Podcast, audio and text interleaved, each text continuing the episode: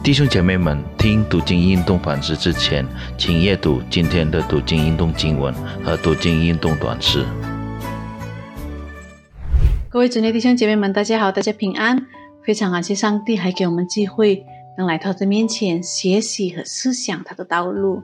在我们开始之前，我们一起来低头祷告。爱我们的天父，我们感谢赞美你，你以永远的爱来爱我们，教导我们，劝诫我们，并且指使我们当行的路。慈爱的上帝，求你赐给我们够用的信心，做你顺命的儿女，努力遵行你的旨意。这个时候，我们要安静下来，聆听你的声音。圣灵感动我们的心，让我们能接受主的真理。奉主耶稣基督的名，我们祷告，阿们。各位主内弟兄姐妹们，我们今天的题目是解决家庭问题，来自于创世纪第五十章。我来为大家念几节今天的经文，但是我希望大家能把整章都读完。创世纪第五十章是五到二十一节。约瑟的哥哥们见父亲死了，就说：或者约瑟怀恨我们，照着我们从前待他一切的恶，足足的报复我们。他们就打发人去见约瑟，说：你父亲为时已现，吩咐说，你们要对约瑟这样说：从前你哥哥们恶待你，求你饶恕他们的过犯和罪恶。如今求你饶恕你父亲上帝之仆人的过犯。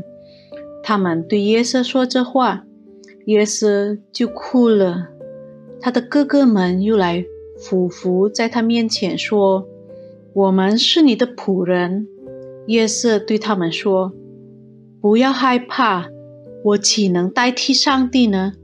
从前你们的意思是要害我，但上帝的意思原是好的，要保全许多人的性命，成就今日的光景。现在你们不要害怕，我必养活你们和你们的夫人孩子。于是约瑟用亲爱的话安慰他们。雅各已经为他的死做好了充分的准备，遗憾的是，他并没有意识到自己的孩子们之间关系仍然存在的问题，尤其是与约瑟的关系。约瑟年少时，他的兄弟们密谋将他卖给奴隶贩子。尽管约瑟表现出宽容的态度，甚至在过去五年的饥荒中为兄弟们提供食物，但约瑟的兄弟们仍然不相信约瑟真正诚信地原谅了他们。他们认为约瑟对他们的态度是出于对雅各的尊重，因此雅各死后，他们担心约瑟会报复他们。他们的担忧让约瑟感到非常难过。约瑟之所以能够原谅，是因为他以上帝的视角来看待人生。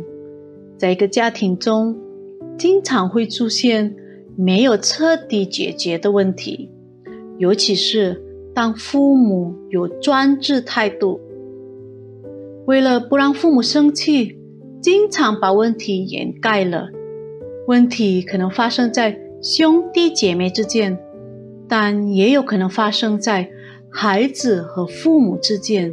未解决的问题就像一颗定时炸弹，总有一天会爆炸。按理说，家里的每个问题都得彻底的解决，而不是紧紧掩盖起来，使之不至于爆炸。当父母去世，或当孩子觉得自己有足够独立能力的时候，掩盖的问题可能会爆发。有些问题只是误会，但有些问题只能通过原谅才能解决。因此，基督徒父母确实需要向孩子们实践和教导宽恕的概念。基督教宽恕的概念是我们必须饶恕，因为我们的罪已经先从上帝那里得到了饶恕。